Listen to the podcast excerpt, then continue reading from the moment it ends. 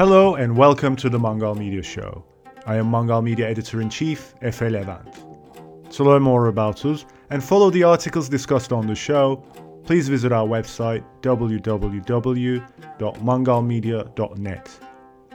Manjal Media is supported entirely by reader donations. If you like our content and would like to see more of it, please check out our pledge options from our Patreon site. Listeners who like fiction can also buy our illustrated short story, Guide to Every City, written by myself and illustrated by Ala Al Hasul. Guide to Every City is a guide for a fictional city inhabited by insects. The three different species of insect in every city hopsters, sloggers, and buzzies live segregated lives on their isolated neighborhoods. The book not only presents a commentary on social divisions within urban life, it also satirizes contemporary travel writing. The fictional author of the guide, Steve McCracker, is a thoroughly unrelatable hipster who genuinely believes that the rest of the world did not exist until he discovered it for some over designed travel magazine. You will laugh, you will cringe. In the words of Steve, you will never be the same again. In this episode, we are catching up with Manjal media writer and editor Sharanya Deepak to talk about India's COVID response and compare the socio political histories of Turkey and India. The episode ends prematurely due to disconnection on our Zoom call.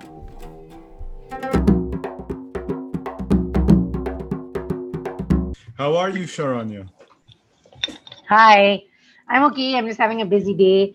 It's um, it's like the middle of summer here, so it's super hot in Delhi. I think it's about 41 or something today. 41 degrees. Yeah, um, 41 degrees Celsius. So it's quite, and because we like it's really urbanized where I live, it's a lot of building heat. So it can get really tiring just being outside. But also, we it's like the best season for mangoes. Um, so that's a good like Right. silver silver lining to the whole thing. Um, I'm much more used to the heat than I used to be about uh, you know some years ago because I've I, I used to kind of go away for the summer either to the hills or I lived in Brussels in Belgium for a while, so I wasn't used to it. But like now, yeah, it, it's been fine. Like it's just there. There's this specific time from like three to five thirty, which is hard. Otherwise, yeah, okay. Oh, then it gets like normal again. I mean, it's like it's still hot, but I think you should like learn to like be like, yeah, okay, this is just the weather that's gonna be. So it's not, um, yeah, it's not, it's not so drastic as I was imagining. I think I have a lot of like fear of summer in my head, um, but in it's it's been okay, you know, and also because we've been in lockdown for a very long time. I mean, we are still in lockdown, so we haven't been outside. So inside, everybody has their water coolers or like their air conditionings. If you're middle class, uh, you have these things on. Um, and then when you go outside, you realize it's quite hot. But it's basically that kind of maybe dissonance that gets people Hmm. afraid of the heat. But um, otherwise, it's fine. I mean, one of the not too bad. advantages of Delhi is that uh, it's not humid, at least, right? I mean, not yet. So what they're saying is that the monsoon is going to arrive uh, 12 or 15 days early. So that's about maybe in like a week. Hmm. Uh, because there's been cyclones in the west of India. So uh, our temperature, like our, our climate's gotten a bit, you know, it's going to be deranged because of that. So they're saying that. So it's it, it is going to be humid soon, and that's definitely harder. Uh, So right now, yeah, right now we don't have that. so this but is the, thing-. Yeah, I mean, comparative, comparatively, it's okay. It's never like the thing is like you know, weather-wise, it's never good in Delhi. Except, I think February is good. Uh, October, November used to be good, but now it's smoky. Hmm. So like that's been ruined. But the joke about Delhi weather is that I think the joke about Delhi in general is that if you have a good thing, then you fuck it up. so so now the joke is that you we had like a good autumns and uh, we managed like screw it up. Um, and obviously there's many reasons behind that. But yeah, so I mean it's just it's just life. Like it's fine. It's okay. So, how are people coping with the restrictions and stuff in Delhi? The uh, vaccination process, as I'm hearing, has picked up pace. It has picked up pace. I think like in all of India, I have not checked the figures as of like two days ago, but I think it's like three percent of people have been vaccinated, even Ooh. if though it's been quite aggressive uh, because of our population sizes being so high. Um, it's not very much now in Delhi. It's better because um, the Delhi government's been setting up a bunch of vaccination centers in schools and things like that. Uh, you know, as for the lockdown, I remember the first lockdown, people were quite adamant. They didn't really understand the virus up till then. Um, there wasn't that much education about it. The government is very flippant about actually communicating to people what's happening, mm-hmm. about what's happening. So they just like lock things down immediately, and not mm-hmm. because of you know, like, with like no real measures in place and things like that. So, but this time because COVID has been so frightening, uh, I think everybody, um, obviously depending on your social class, like more so or not, has known someone that's died or known many people that's died. So it's it, it's it's been more terrifying than before because it's actually come with such force and like it's killed a lot of people. Uh, so that's that's like you know it scared people, and I I see the difference to like in the way that people kind of like address the virus in a way because like it, it's definitely much scarier than before. Uh, the way that it came, I think in the beginning of April, and then in May, May was horrific. I was I was like COVID positive as well. And weirdly enough, like being COVID positive, I had to take care of my own health. So I was um, kind of blissfully unaware of the news just because I um, had to really, like, I was sick, you know, I was asleep all day or something. So I wasn't really like reading the news and staying in touch with what's happening. So in that way, like, it was a weird blessing to be like, like because being being one of the numbers myself like i wasn't aware of the kind of negligence and the complete dismissal of the virus by the Modi government, like by our government right now. Um, yeah, but it's it's just been a really scary time. Like with between me and my parents, I think we know like ten people that have passed away. You know, and um, oh yeah, and we know people that like have privileges, like they have privileges of medicine and income and shelter. So I imagine that with like people that don't necessarily have that, it's it's been much harder. So it's it's been a hard one. Like I think it's just been a, everyone's been a bit grief struck for the last two months now. We're coming out of it. Um, vaccinations have started. The so I don't know the exact specifics on this, but the Supreme Court of India, which is like the main central court in Delhi, has kind of like taken it up with the government, with the BJP government at the center, uh, asking them to streamline vaccination drives, asking them to one not make it so expensive. It's very expensive in private clinics. It's 850 rupees, which is about um, you know, uh, seven dollars I think for one shot, which is oh no more. I'm not sure if I'm converting So, but like 850 Indian rupees is a lot of money um, for anyone. Uh, I guess not for like very rich people, but like it's a it's a considerable like it's a it's a good amount of money.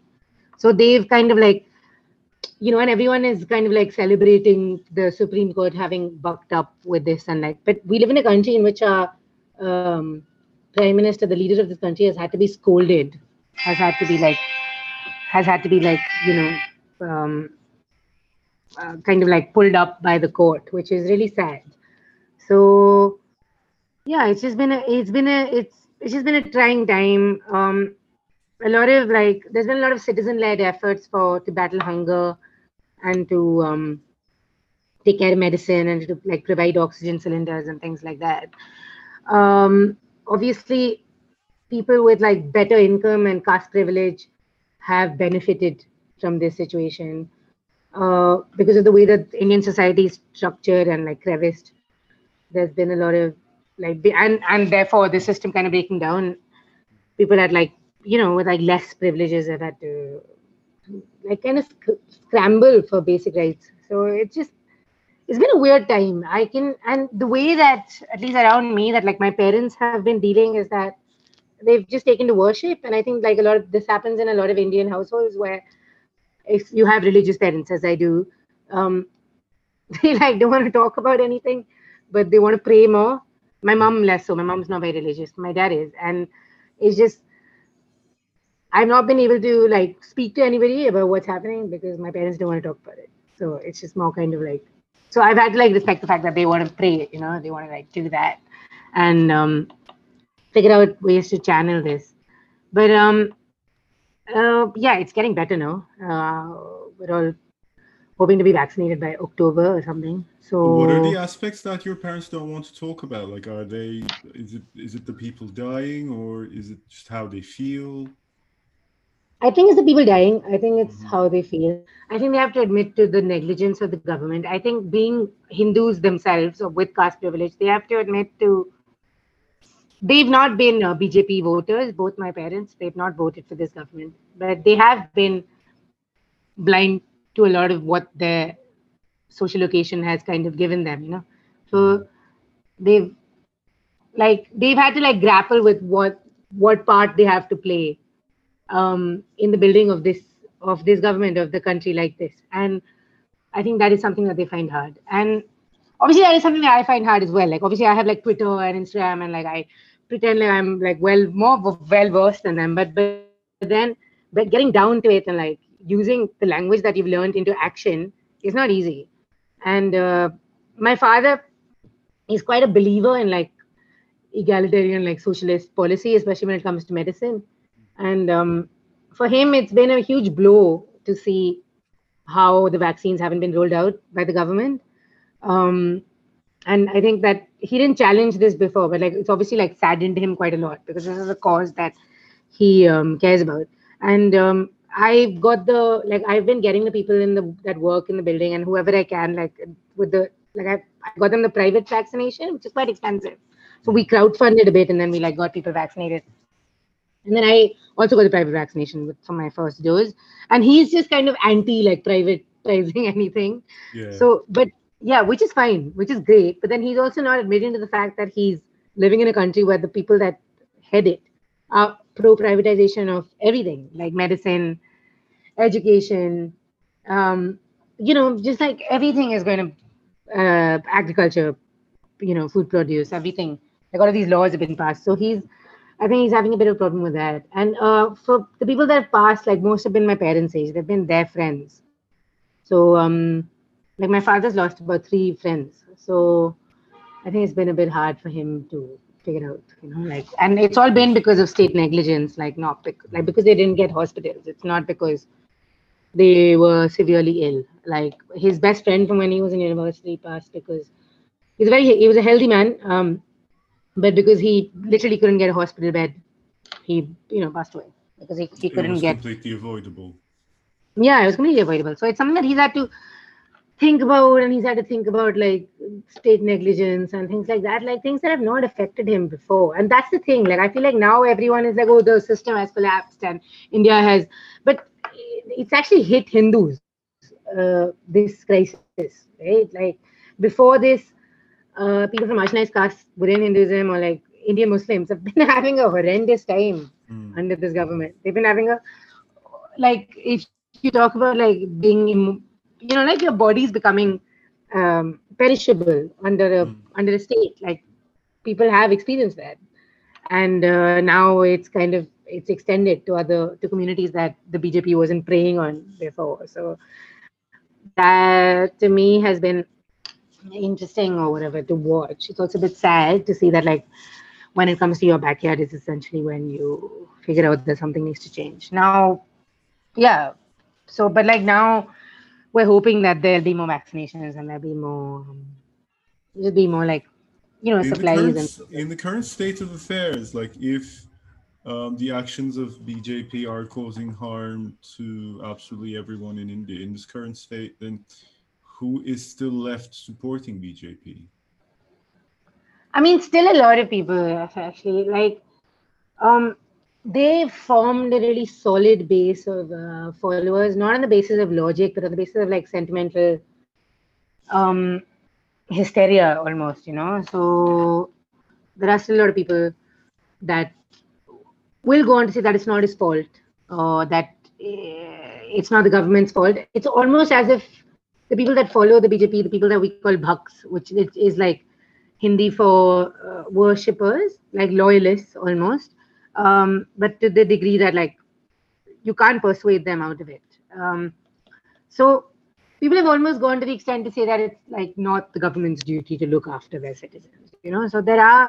I think I'm a little bit more kind of convinced that there are less people agreeing with these policies than before but a lot of my friends who are a bit more cynical and probably a bit more like um well versed in the in the situation of the political sphere in our country say that there are still a lot of people that like I mean, they, they still have their majority intact. Now, that to me is really scary. Um, that speaks to me about like how much religious polarization can feed into a, a country uh, and kind of convince them that power is the ultimate goal, even if like people from their own communities die. So, um, yeah, there is a lot of there still is there there still is a lot of like belief in um in in Modi at least, like not even if the BJP, like him as a figure, I think he has quite a he has quite a grasp on mm-hmm. people's minds and people's sentiments, you know, in a way. So um and I think what the polarization has done is that we have lived in a time where like people like me, people who are like anglophone and went to liberal schools and things like that. Who and i'm different from my dad for example who didn't he didn't go to an english speaking school. He's not english speaking so like he's from a different community but like he he's like he and he voted for the bjp the first time because he thought that they would yeah so so so he thought that they would make better policies or something. But How the second time he did it in the notes this was in um, the first election so that's 2012 mm-hmm. is when he voted for them and he only admitted it last but it's not because he like uh, agrees with them or like worships them but he's someone that unlike me because i'm more middle class than him he's been affected by actual policy right? Like he needs welfare schemes and he needs medicine and he needs employment and things like that to be an actual thing. Now for me because i work for people abroad and i'm kind of suspended from this country even though i'm very much part of it um, i can have a certain kind of ideology with how things work. But for him, I think him, like many people who didn't believe in them before, who didn't believe in their religious polarization, was convinced that they would like do something um, for welfare and for employment. But then they didn't, so he voted differently. But the, he, he's like a small, yeah, he's like a small percentage of BJP voters. I think a lot of BJP voters are people that are, yeah, people that are just hinged on this idea of like Hindutva power of this idea of like one nation, what they call Akhand Bharat, which is essentially just means like one India, but for Hindus, you know, like a India for Hindus kind of thing. So that that that is so powerful mm-hmm. that this has mean it, it has disrupted that, but I don't know if it's really conquered that vision um, just yet. So just to understand the kind of political stance of BJP, aside from the Hindutva aspect, because I was I was surprised uh, earlier you talked about and this is kind of known about bjp also that they're kind of into like privatizing a lot of the industries. There was a thing even about mm, this was a big story back like five six years ago when facebook tried to do like a free internet scheme in um, in india and they would like distribute the internet to everyone but like the, the entire internet would be accessible through facebook and Modi was kind of up for that, but there was a lot of campaigning against it and stuff like that. So it sounds a lot of the uh, a lot of the uh, Modi economic policy is kind of almost kind of this cyberpunk privatizing everything, making it into kind of governed by corporations kind of dystopian scheme. But you say that your father has voted for them in 2012 in the hope that they would initiate welfare policy. Was that was that like a change in their economic ideas, or or did they I don't know give a wrong signal or something? No, I think honestly, like I think that they kind of like it, it was a tad bit of like we will build highways and we will build schools and oh, we will do all these things. And also, uh, before this, we had the Congress government, um, which was lazy and corrupt, and also very much, you know, like like kind of pandered to the minority English speaking liberal um casteless what they call class yes. of the country not at all casteless at all. So it alienated a huge majority of people including my dad. Um, even though he has no such lack of privilege is more so but he you know like it just it, it just wasn't the kind of leader that he wanted to see. And they i think there was like a lot of corruption scandals a lot of uh, proof that they were not doing very much for employment uh, like or doing very much to like really uplift or like even talk to the working class of this country. So um, for some reason modi came around and i actually i'm not versed in this very well but he came around and he said that he was going to change this stuff. You know they they said they were going to make internet accessible and they did. They said they were going to make jobs. They didn't but they did say that he spoke to people that had had been sidelined for a very long time So I think people like my father kind of got swept up in that, um, which is completely credible and justified if I look at it in a certain point of, Mm. you know, like like like through a certain. Now, what? I- But the thing that I can't understand is that uh, he was in old, like I mean, he was very aware what happened in Gujarat under Modi, like what the anti-Muslim riots, and uh, you know, like Babri Masjid, which is in Yes, yes. Ayodhya being demolished and things like that. So he was very aware of that. Now, for someone to take a chance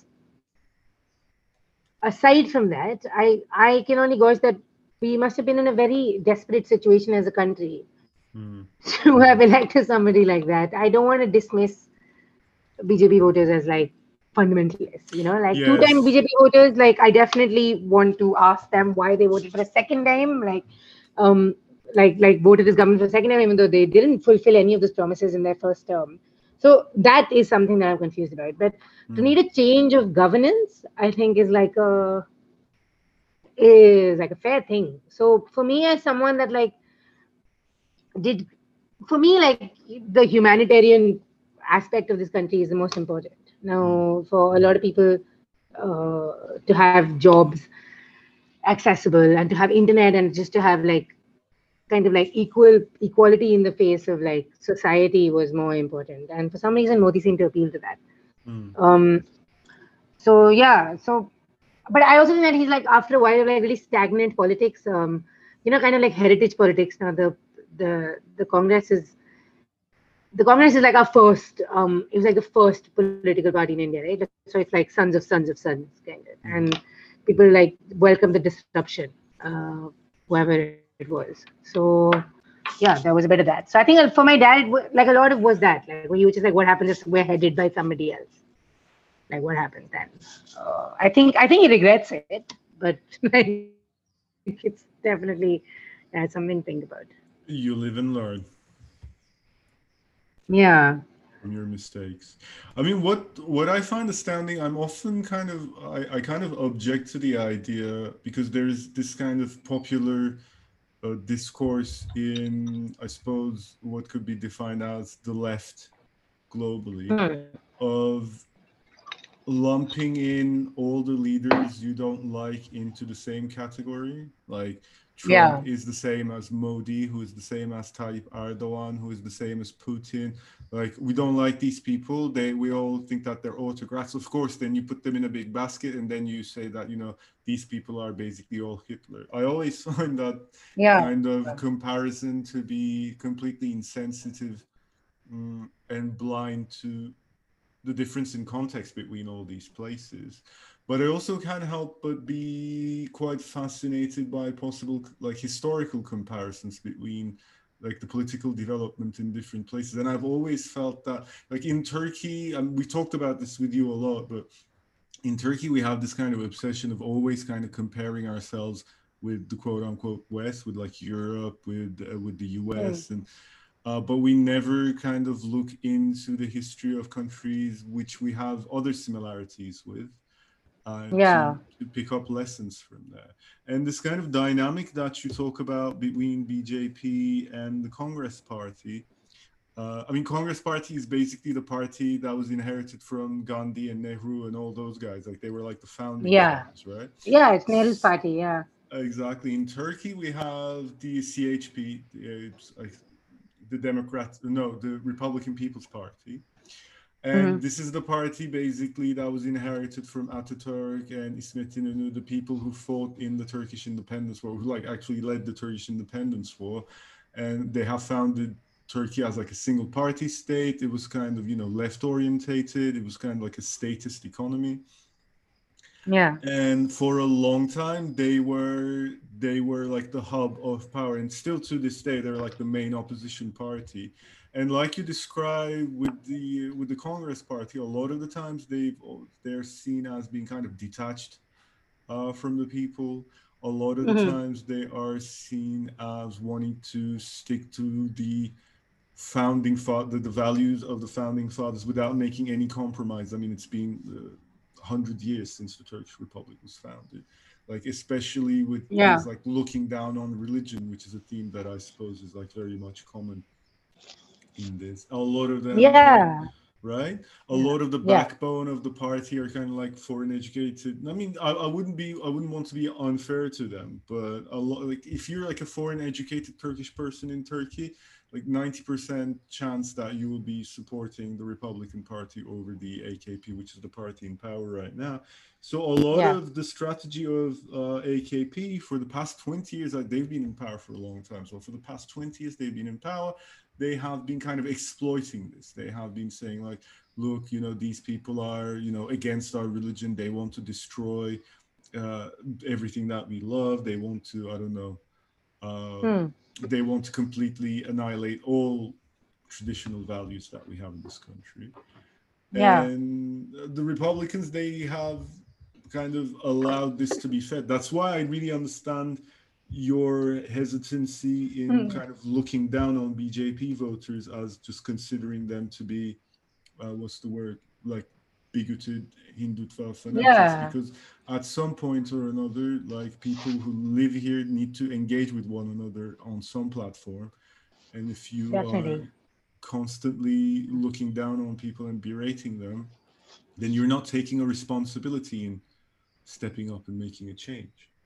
Yeah, definitely. You know, and like the thing is that the Congress Party very much was like a secular people's party, right? Yes, right no, but secularism can't really erase faith. Now, to be like, okay, we are a secular country, therefore, both Islam and Hinduism, that are very much part of everybody's lives in this country, don't exist because mm. we are hmm. all the same. Mm. Was kind of like this principle of the way that the Congress filtered into public discourse. I don't really know if that was what they were aiming for, but that's just how we live the Congress here.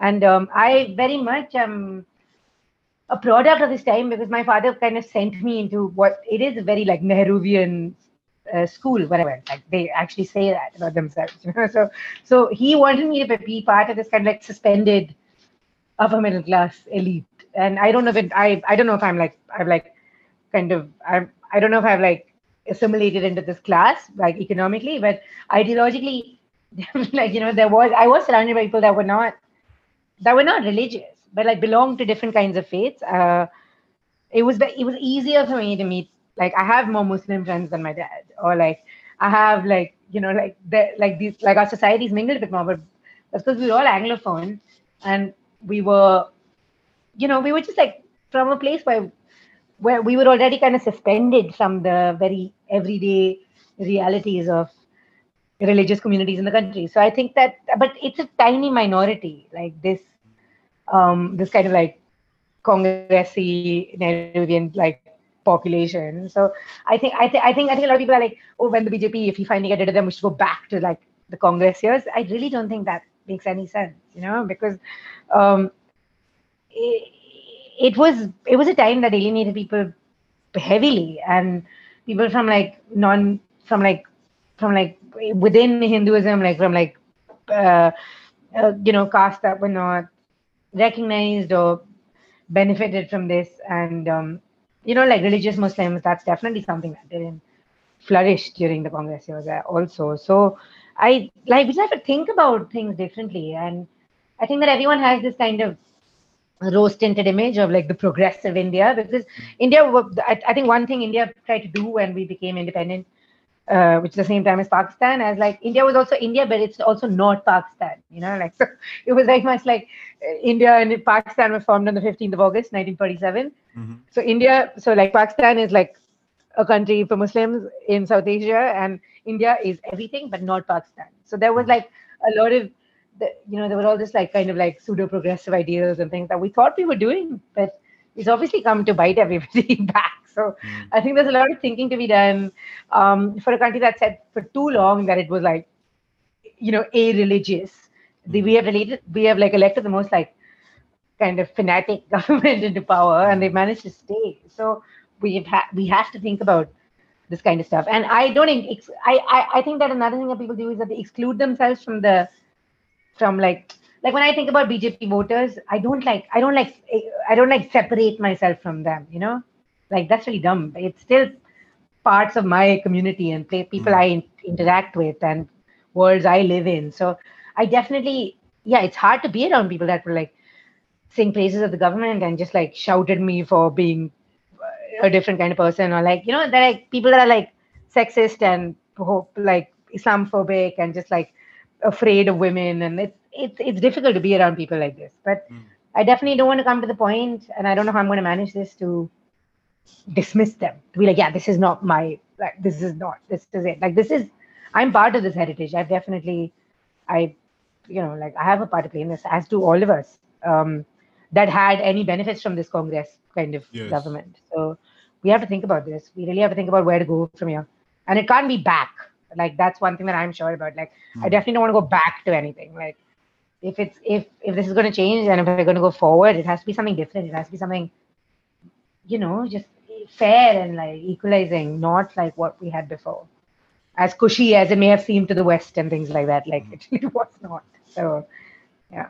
I think one of the interesting things that emerges out of conversations, especially contemporary conversations which compare like global politics. I mean, even though like I'm really, really passionate about like directly comparing, uh, I suppose, peripheral countries' politics to each other, I, I suppose yeah. it almost becomes kind of inescapable uh, to also grapple with to what extent we are like not just negatively but also positively too influenced by uh, the politics that we all follow that's happening in the United States. For example, when you uh, when you were talking about not being able to disengage from BJP voters or uh, you know not kind of disowning them as being like totally separate from you as kind of being aware of the fact that you know india is this community that you are a part of you know whether you are critical of it or not and yeah. uh, it reminds me a lot about what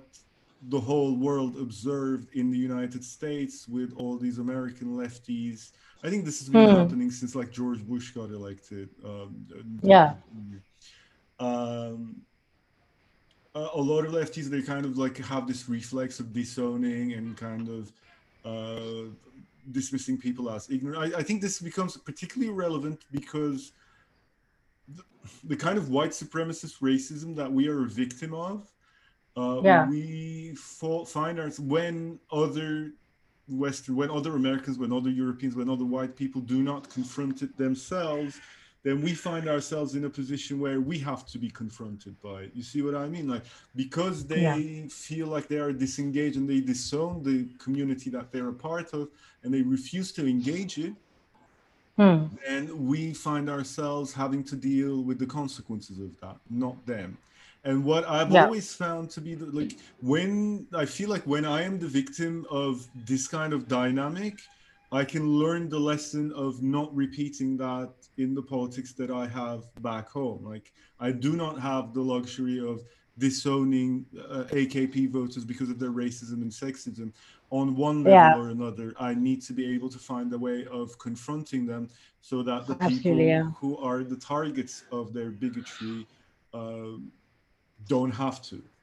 So, like, yeah. what, one of the things that annoys me the most is when white people come and tell me stories about like their I, I, don't have I don't hear these kinds of stories anymore because I have basically for my mental health I have cut off like who come and say to me stuff like oh like oh I hate Christmas dinners with my family because they're so racist and they keep talking and, and I I don't confront them. Like why yeah. are you telling me that you don't confront like not confronting them is a mistake to begin with and telling yeah. me that you do not confront them or like that you do not engage with them that you're like you are telling me the story to make sure that i know that you're so different from your family but you don't understand that i actually would prefer for you to confront these people otherwise they're going to they are going to confront me yeah exactly like expecting yeah. brownie points for not stepping up to your responsibility is like no and for not acknowledging the histories that you are part of and you possibly like benefit from it. It doesn't make any sense. And that's the thing. Like I feel like the moment that we become, and I think that it's come, you know, I think that in India, the moment that we become so polarized that we can't talk to each other mm-hmm. um, is the moment that we're done, like defeated, mm-hmm. finished. And I think that uh, there is a point now because I didn't grow up in a wealthy kind of setting, and my, mm. you know, my parents are not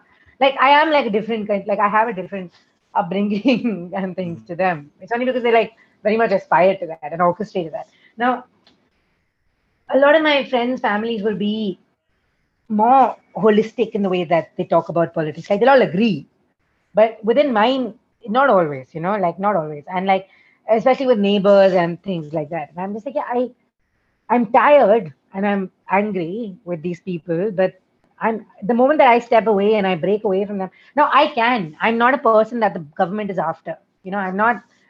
I'm not an Indian Muslim. Like I'm not. My body is not on the line right now. Like, you know, I'm not someone from a marginalized caste background. My my my body's not been on the line for a very long time in that case, and I can have these conversations without those people directly affronting me. So, is it not my responsibility then to actually have these conversations instead of expect the people who it's hardest for? Uh, I guess as a woman, yeah, it is a bit hard like that way, but it is like I do feel a certain sense of responsibility to like take on that, you know, like it isn't easy for a lot of people I know to have these conversations, people that are attacking them directly. So then it's not enough to me to like bridge that, like put myself on the line.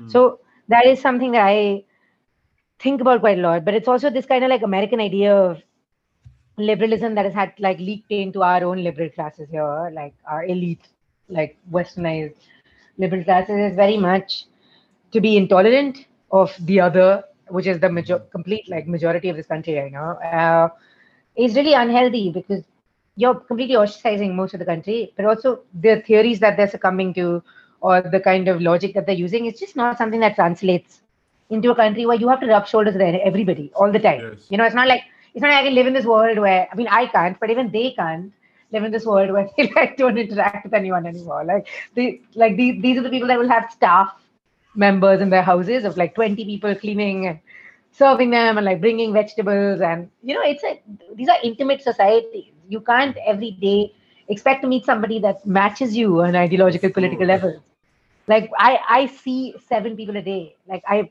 i see like people all the time. You see people to buy eggs from i see the milkman.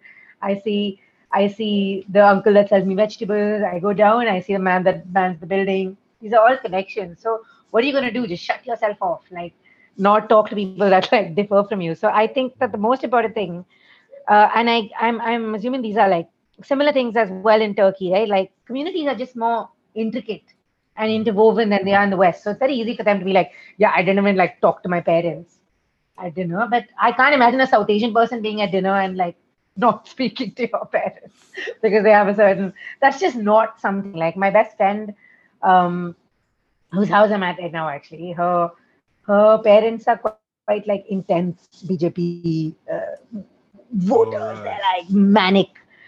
Yeah, like, and you know, and she's her dad. Her she's she was born to them very late. so they're very old. They're like, I mean, very old for parents. Like she's 30 and they're like almost 80. So they're like older parents, you know? Right. So um, yeah, so she's like their primary carer and she's very much involved in their life. Now she um is different from them. She's not heterosexual. That's one thing. And like, it's just like a whole thing that she has to play act in front of her parents. But she's just like, everybody thinks I have this option to abandon them just because they happen to be a certain political stand. But I, she can't do that. And I it's just, this is, I can't imagine in South Asia that families work in a way that like white people will be like, oh, you know, at Thanksgiving, we walked out on our families the whole time. Yes. Of course, so that's not an option we have you know. You can't like you can't like they're not then there's no like institutions to take care of these people like uh, if tomorrow it doesn't matter how much my parents piss me off like i might not talk to them but like i do.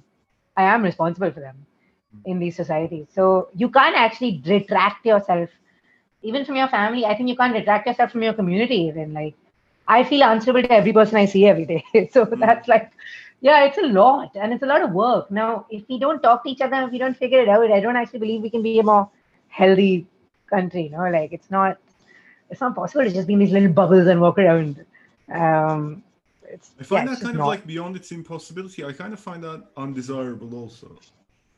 Yeah yeah exactly yeah. And i think there's this way of like um my my my my my cousin brother, my little brother who grew up with me, he goes to like he's just from like a family that's quite much wealthier than ours is, uh, because his parents are, and he goes to this like lib- he goes to like the first liberal arts college in Delhi. Uh, I went to like state university, you know, like usually everybody does, and now we have liberal arts schools, and he goes to one, and uh, all of these kids are much more kind of endowed and like language wise they just like know more. And they cut people off much easier than i do. So they just be like yeah we're not talking to like one two three four five people. It, irrespective of like their social uh, class or like their position in society they just be like yeah this person is a bhakta you know like do the like label thing. But mm-hmm. for me it's just like yeah we can't. It's just too simplistic to apply um like some people vote for the BJP because they were broke and someone promised them a house. Like the the woman that took care of my grandmother before she died, she's a nurse. She's from Maharashtra and she uh, migrated into Delhi. And I know that she voted BJP two times because one BJP worker came to her house and said, "I will give you a mm-hmm. stable place to live." And now she's not like a novelty. This is most people. Like this is most people that like live in a country that like where property and rights and food is controlled by a certain elite population um, you know will like so there's a lot to think about. So to kind mm. of polarize ourselves in the on the base of the way the west does it is bizarre. Like it's just it's not like it's just we shouldn't do that. I really hope about, we don't about what you said earlier about the uh, kind of promises uh, of kind of like wealth to voters in Turkey. There was this thing which was kind of like it was always making me quite angry from the beginning. It's it's not it's still I guess repeated it to to a certain extent, but there is this kind of uh, opposition line, especially during the 2013 Gezi protests when like there were like these big um, big protests all over the country against the government one of the things that a lot of people protesting were saying was that people who vote for AKP, they just vote because AKP kind of gives them bags of coal.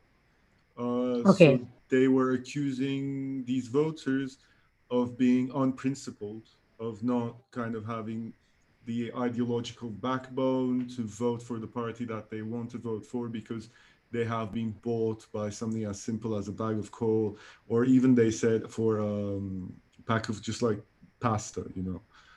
And yeah. Um, and they would saying this like so casually, and I can't help each time they've said this, I would just be so enraged because yeah. you you say you say yourself that you're living in a country where people are so desperate for a bag of coal or for a bit of food that they would kind of vote for whoever gives them a bag of coal and you live in this country and yet you are outraged by who these people vote for. Not not by the fact that there are people who are desperate to heat themselves in the winter.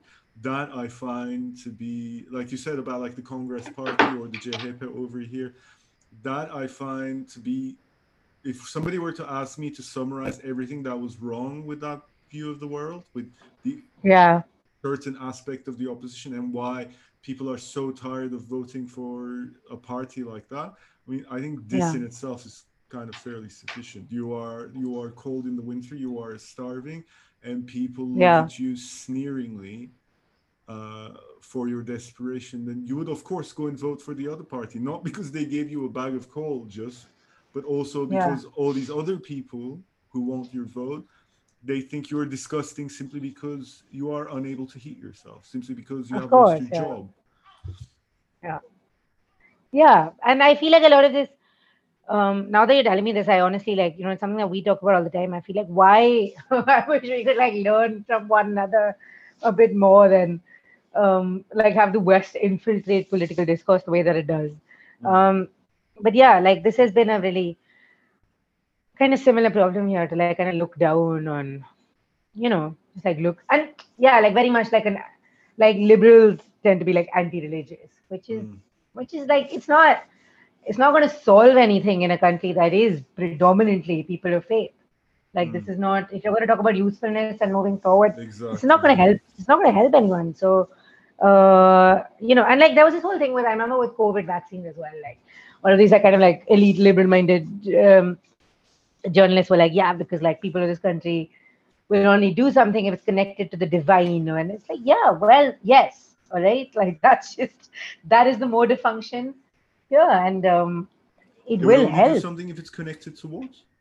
If like connected to like so basically like you know like there was like some they they were talking about how people were trying to make temples into places where people are go to get vaccinations because uh-huh. people are less inclined toward Western medicine than they are towards you know, worship. And I um, see. Okay. yeah, so then they were like looking down on the people for that, and it's like, yeah, well, come on, of course, like a thing that you have never known, you don't have a, uh, you don't have the language for, like, why would you trust it?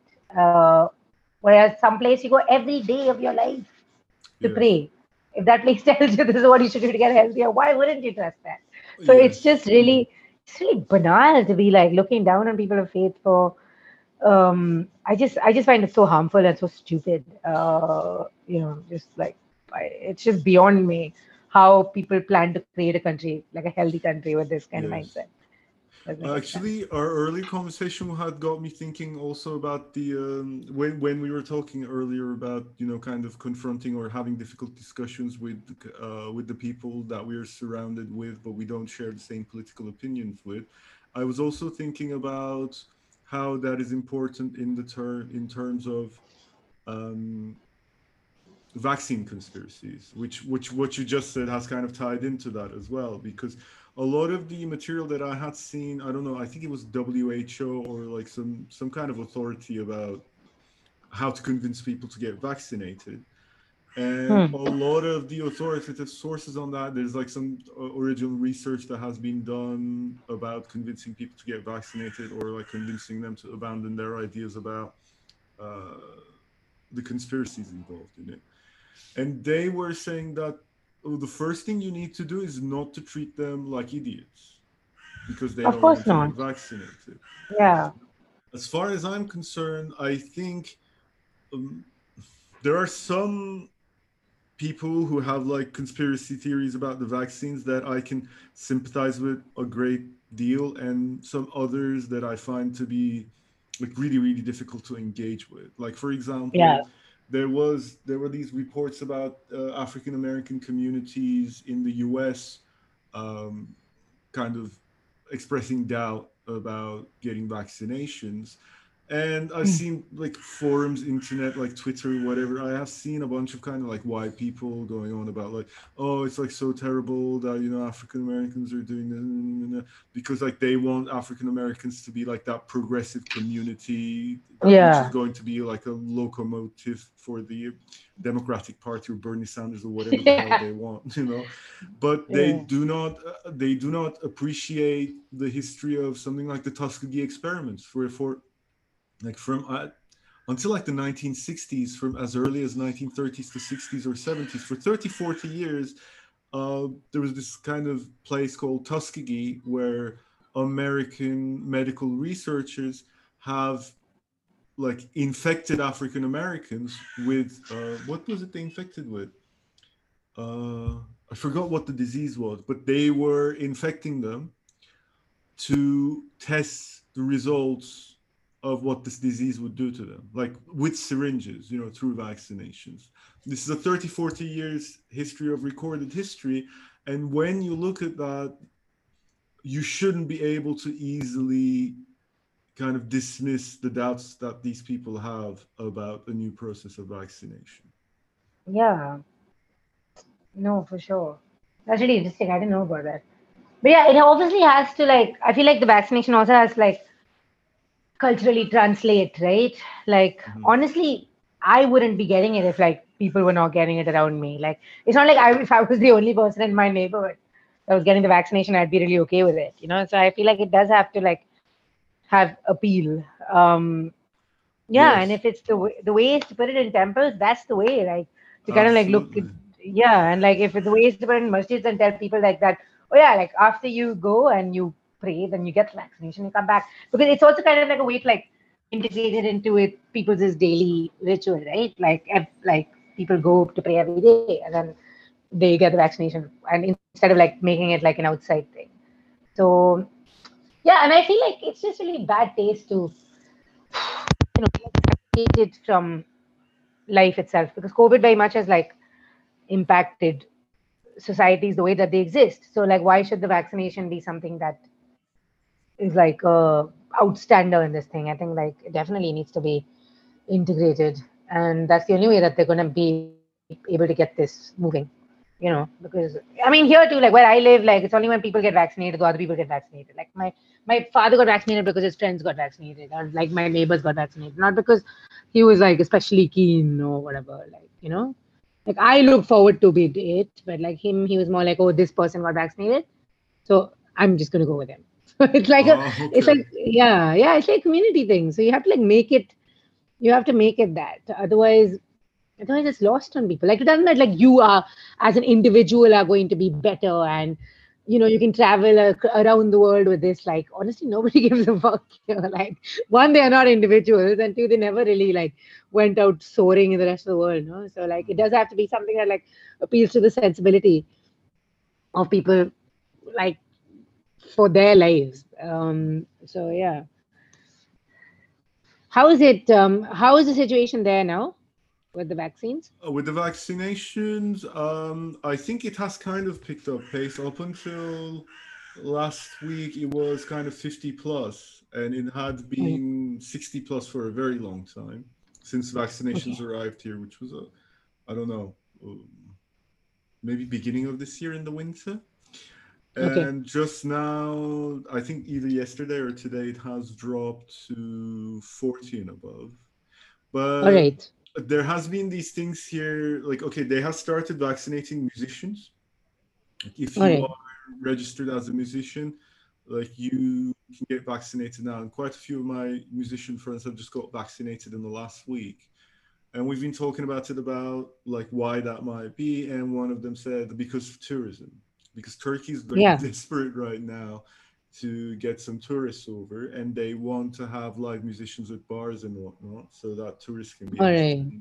and a couple of Okay. i think like a month or two ago there was this kind of like public relations campaign as like a tourism board ad- like global advertising campaign Hmm. uh, which was advertising okay everyone who is working like the health minister came out and said like everyone that a tourist is going to be in contact with will be vaccinated.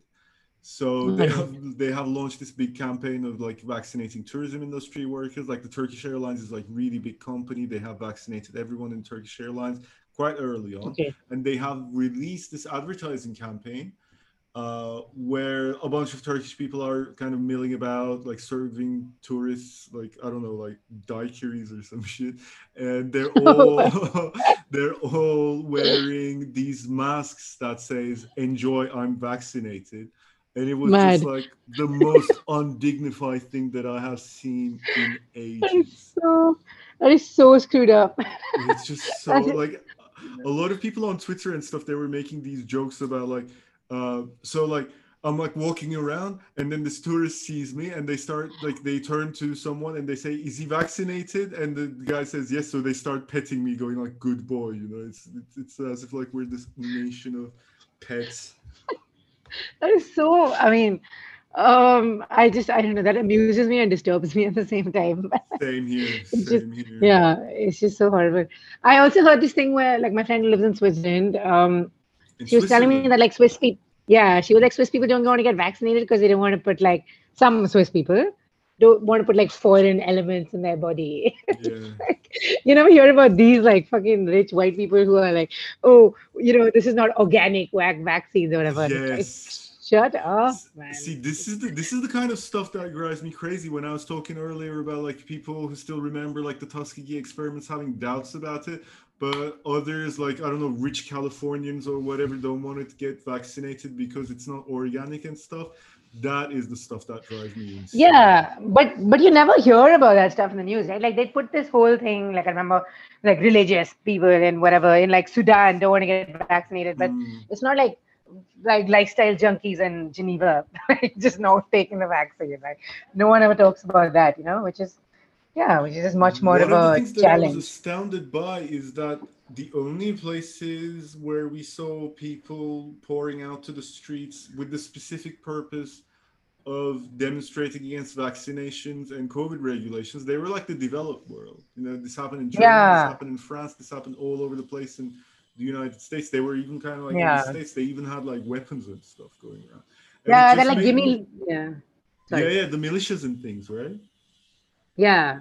Like the you know there was that like give me liberty or give me death Yes, yes, yes, Oh yes. God, I was just like, come on, this is just making everything worse. But yes. you know, weirdly enough, like in the media, you'd never see like they even if they reported it, you never see that being a part of studies or anything, you know. But like anybody that's holding the world back to like becoming healthier is always immigrants and like people in the global south and things like that. So it's just, I mean, it's just like a poor way to look at the world. Um, or Yeah. they or like all these other people in the west are kind of portrayed as uh, with the imagery of primitivism primitivism that they associate with the quote unquote what they call undeveloped world Yeah, yeah. My God, what a what what a racket. Um, I'm afraid now that my like a day ago, my aunt told me that Europe is opening up visa applications again, uh-huh. and uh, I haven't been to Brussels in Belgium where I like you know I've been meaning to go back just because like I've not been since I left in 2017. to walk down like memory lane yeah, basically, Yeah. but it's given me so much anxiety to go back to like applying to visas and begging to be let into the country and just generally like that. You know, blissfully, I forgot about that stuff. And I'm like, if you're isolated from Europe, at least you're isolated from their bullshit. Or also, if you like so- if you like i can send you a uh, enjoy i'm vaccinated mask so that you can wear it for your visa application I just walk in. I actually really want one of these. well i kind of wonder where i could get one from because it would definitely be like a historic souvenir